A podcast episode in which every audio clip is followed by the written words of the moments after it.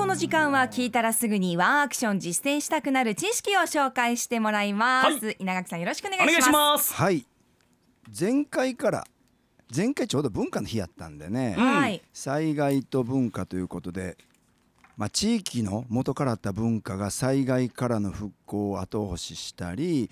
災害を乗り越える力となってそれがまた新しい文化に生まれていくというね、うんうん。そういうこのいい循環というのが相互作用のお話をしました。はい、はいで特にまあ祭りとかね芸能が非常に大きな力を持ちましたよという話しましたよね。うんうんずっとねその地域で連綿と続いていた祭りが震災で中断をしてしまうんですけども、はいしかしその中断をした祭りが再開に向けて人々の心を集め結集させて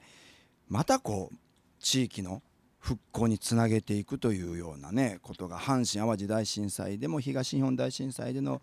各地域でも、まあ、あったという話をしました。うんうんはい。はい。で同じようなことがもっと前の沖縄戦直後のですね沖縄でも見られたというお話を今日はするんですね。はいはい。えー戦後の捕虜収容所が、まあ、各地にねできましたけども石川というところのねうるま市のね石川というのはもう非常にたくさんの、えー捕虜がそこに集められて、うん。うん実に戦前は1,800人の集落だったのが、はい。3万人の都会になったんですよね。えー、あうん。そんなに一気に。うん、もう本当に人が溢れていたというんですけども、まあ、ここでいろいろなことがまた再生をしていったいうことがあるんですけどもはい。今日はその中から2つほどお話をするんですが1つはやはり芸能なんですね。うん。はい。うん。えー今からお話をするえその内容は、まあ、捕虜になって石川に収容された那覇市の辻というね、えー歓楽街戦前から歓楽街ありますよね、そこの芸妓さんだった上原英子さんがですねうんうん「辻の花」という本に書かれている内容から拾わさせていただいてるんですね。はい。今はもうこの本は多分古書でないとね見つからないかもわかんないですけどまあぜひね、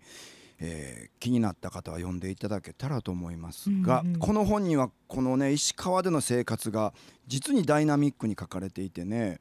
特に芸能が生きる力のエネルギーになったことなんかも書かれてるんですね。有名なのはカンカラ三神は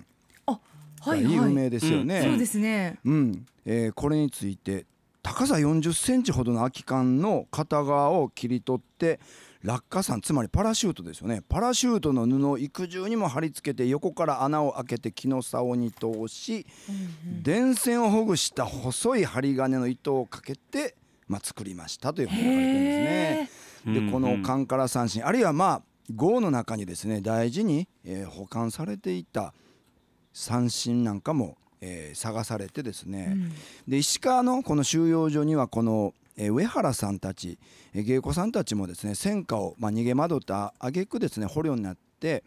えー収容されてたんですけど他にも沖縄芝居のね芸者さんあ役者さんやね、うんうん。あの俳優さん男優さん女優さんが、まあ、かなりおられたらしくてですね、はこの人たちがですねえーこの三振の音色に沿って、まあ、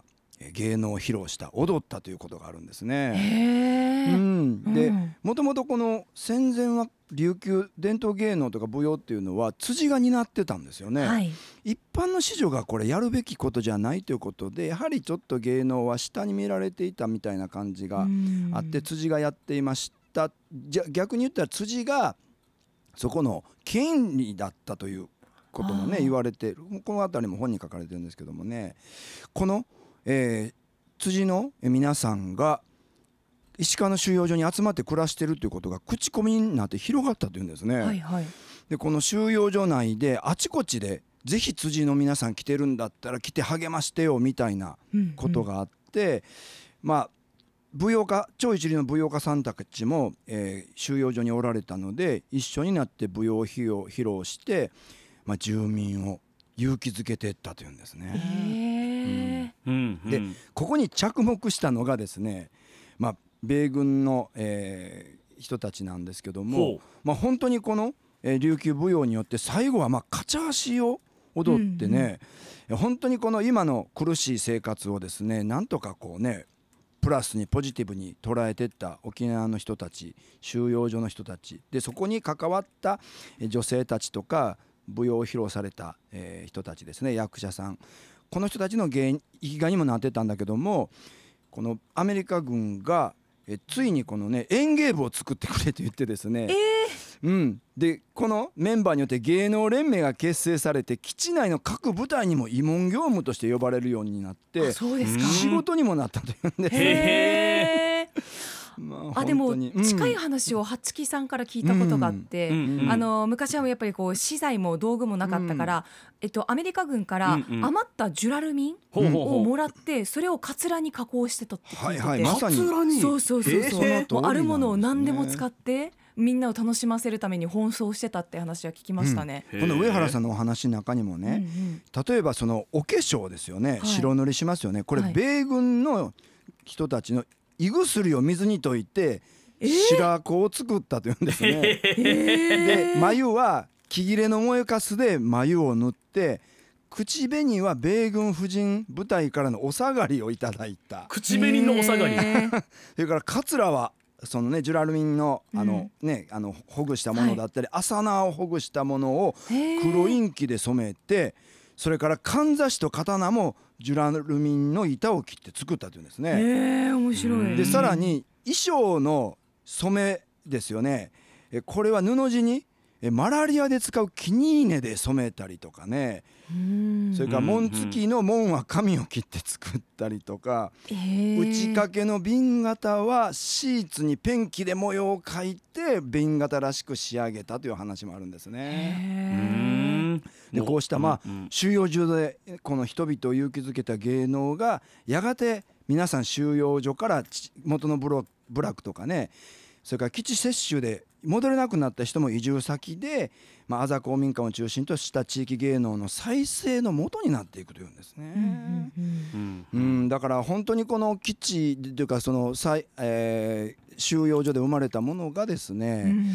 その新しい力となって地域にまた広がっていったということがあるんですけども。いやーすごいですね。工夫と、うん。そしてこうみんなをこう楽しませようという思いがまさにまあ結実したというかね、はい。生まれた文化ですよそうね。なんですよ、うん。で同じようなことがもう一つあるんですね。はい、祭りといえばですね野球も祭りに近いものがあります。野球？震災の時にねあの神戸が野球で盛り上がったという話しましたけどもはい。実は野球も石川で生まれてるんですね。ううん。ん、これはね市田実さんという方が「海の彼方の甲子園」というね本とか NHK のプロジェクト X なんかでもよく紹介されてきたんですけどもやはりえ戦後の野球も収容所で生まれてるんですね。でこれは最初名護市平というところのね収容所で戦前の野球関係者が何人か捕虜になっておられたのではい、そのうちの一人が、まあ、戦場で逃げながらも手放さなかった軟式ボールを使って収容所でキャッチボールをし始めたというんですすね。ごいですね。手放さなかったんですね。そうなんですよ。でそれを見た米軍関係者がひどく驚いたというんですね、うん。なぜかというとはい。極東のこんな島国でアメリカの国技をやっていると言ってですね、あそっか。ううん。ん、でしかもそのね、えーボールを持っていたメンバーがそのそれを驚いた米兵にですねアンダースローでストライクを投げて さらにベーブ・ルースを知ってると言ったもんだからもう大騒ぎになったらしいんですね。でそれでこの平の収容所で米軍の、えーこの関係者から試合が申し込まれて試合が行われたというんですけども。そうなんですか。ううんん米流試合。ベイリージャーね、でこれがまあ翌年になったらもう住民の移動が認められたんで、うんうん。やっぱりその大都会になって石川に集まる方が多かったんですね。あでや野球関係者も石川に集まって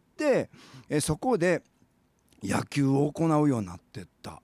で実は戦前の野球っていうのは那覇のもんだったんですよ。ほうーほうほうほうあの那覇以外でやってなかったんだけども収容所で石川とか平の収容所でその楽しさを知った人たちが地域に戻ってって全島に広げていったのがこの沖縄の今のね盛り上がりのきっかけだというんですへね。ーでさっきの踊りと同じですよグラブは米軍のテント生地そしてユニフォームは小麦袋で作ったというん小ですね。麦袋。はうんあうんでまあこの本当はね戦時中はこの敵のスポーツといってこのね、うんえー禁じられてたのが、はいはい。これを通じてね空き地ね笑い声が空き地にこだましたというような表現もあるんですけども関係者の皆さんさらに戦争で傷ついた人たちをもっと元気づけたいといろんな地域に散らばっていた戦前野球関係者に仲間に声をかけて交流戦をやろうとしてですね、ついに1946年5月に石川の今の白前小学校で、はい。石川金湾糸満の3地区代表による都市対抗野球大会を開いたというんですね。うーでこの時グラブバットボールはまあ米軍の払い下げでラインを引く石灰ははい DDT を使ったというんですね。DDT うん DDT って何ですか？このね農薬とか殺虫剤に巻くね粉なんですよね。はいはい。でこれ野球始まったら風が吹いて舞うので選手は目が痛いって言いながら。農薬ですからね。ねうん。でこの白前小学校実は沖縄の戦後教育発祥の地でもあるんだけどもはついにここでその46年9月に第1回全島高等学校野球大会も始まったというんですね。戦後1年ですようね戦後1年でもう大盛り上がりでその3年後には那覇高校でついに公式の米流親善野球大会が行われて全島から集まった3万人で埋め尽くされたという記録があるというんです。3万人？うんあそこにうん。ね今のセルラーでも入るかぐらいですね。えね入らないですよね。うんやっぱり楽しげにスポーツする姿とかこう熱狂にみんな癒されてたんでしょうね。ねうんそうですそして今のね戦後の高校野球沖縄の野球のはいこの盛り上がりにもつ通じるものはよくわかりますよね。確かに。うんうん。